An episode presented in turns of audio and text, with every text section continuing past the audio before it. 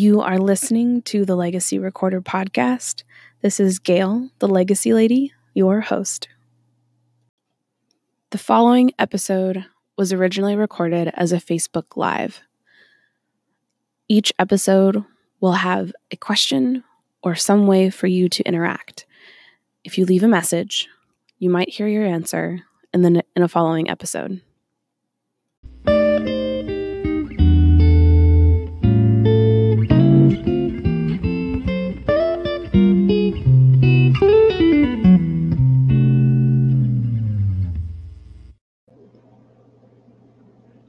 Hello, this is Legacy After Dark, not After Dark, in the middle of the day. And I'm Gail, your hostess, the Legacy Lady.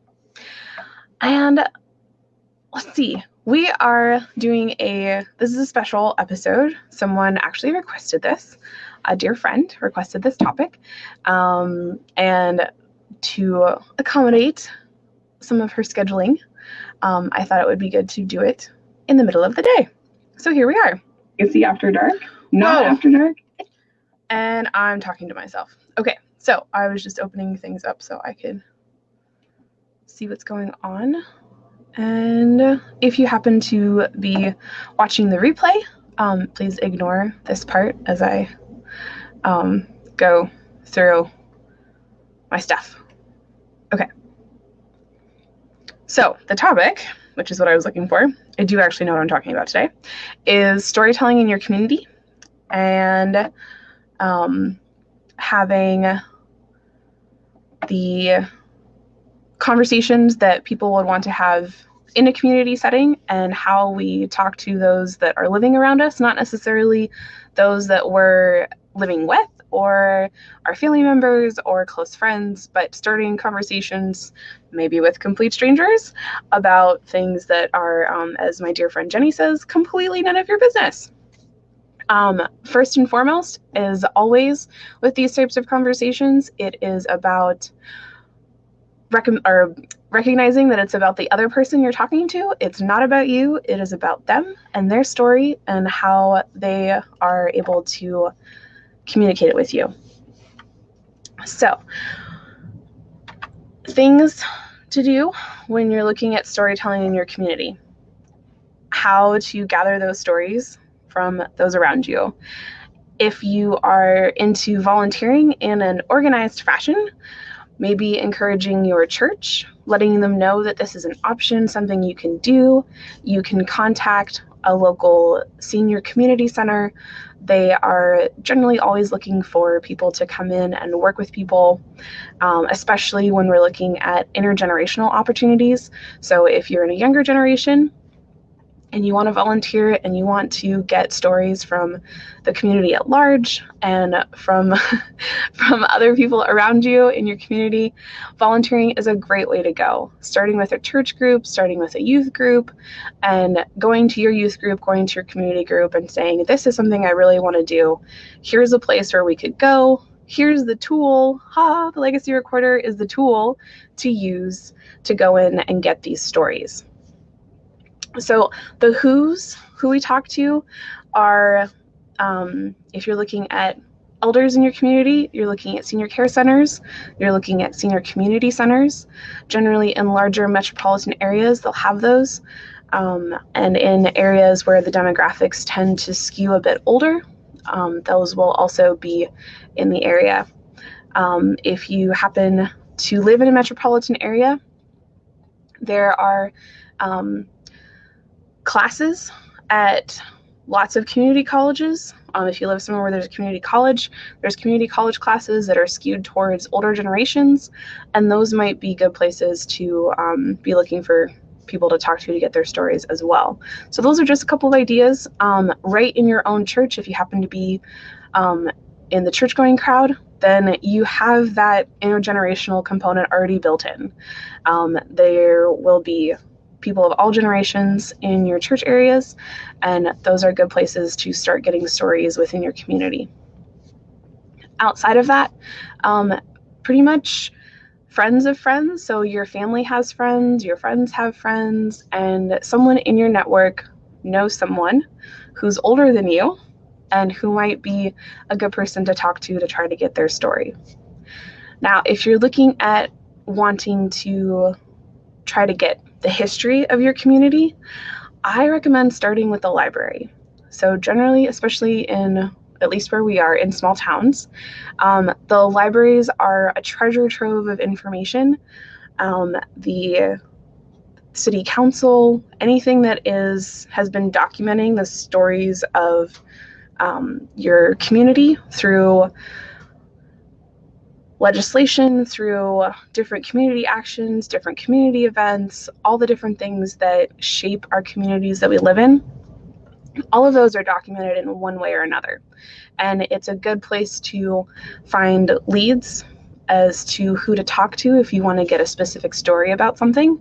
You'll be able to find, say, in newspapers, um, in newspaper clippings, and um, if people are still using microfiche, um, using microfiche to find um, find leads on names to talk to people.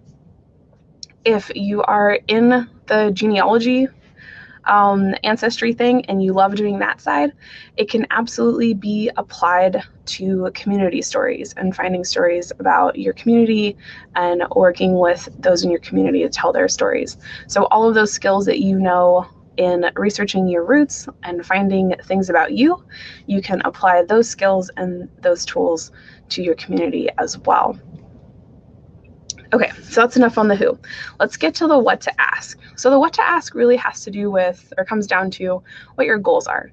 So, if your goal is to just find out more about the history of your community, then um, you're going to be asking questions along those lines. If your goal is to create deeper connections with the community at large, then your questions might look a little different or a little bit deeper.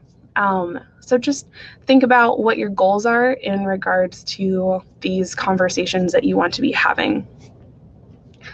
So, what's the point of all of this? Again, that comes to goals on an individual basis. For me, what the point is, is being able to provide a process, a tool, something that you can take into your community, take as a volunteer, take as a family person, as a friend, and go work with someone one on one or in a small group to get stories, whether it's a life story, whether it's about a story about a specific event, whether it's getting the historical information, whatever conversation you want to be having, that's what the legacy recorder is for.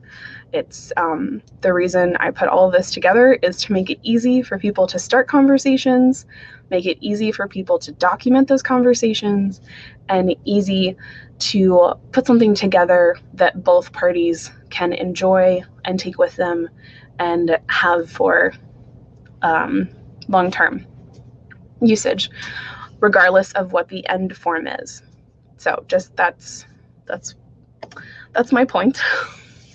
um, okay, so how to make the impact last if you're going out and getting community stories.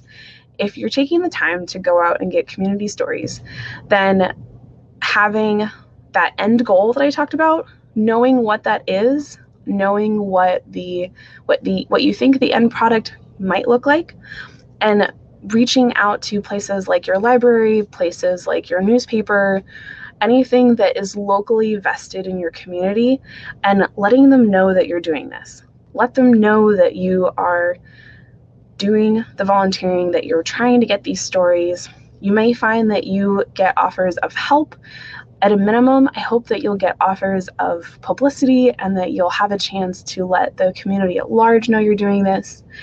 And I encourage you to share that you are taking the time to do it because it is so incredibly massive that you want to do this. So, what now? If you're just watching this video for the first time, maybe watch the video again because there's a lot of pieces in here.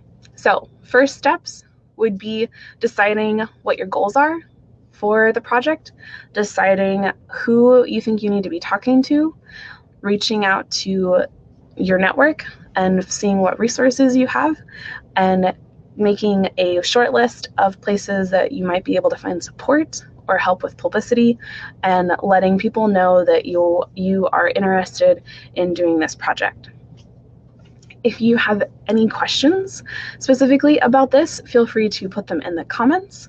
And over on the website, there are a plethora of ways um, to check out how to do this. Specifically, if you go to the individuals page, there will be information there on how you can use a legacy recorder to help you complete this type of project. If you aren't sure what you want, feel free to comment or send the page a message and I will respond personally and we can chat. Thank you so much for tuning in to this episode of Legacy After Dark, Not So After Dark, and I will see you on the next episode. In the meantime, happy writing.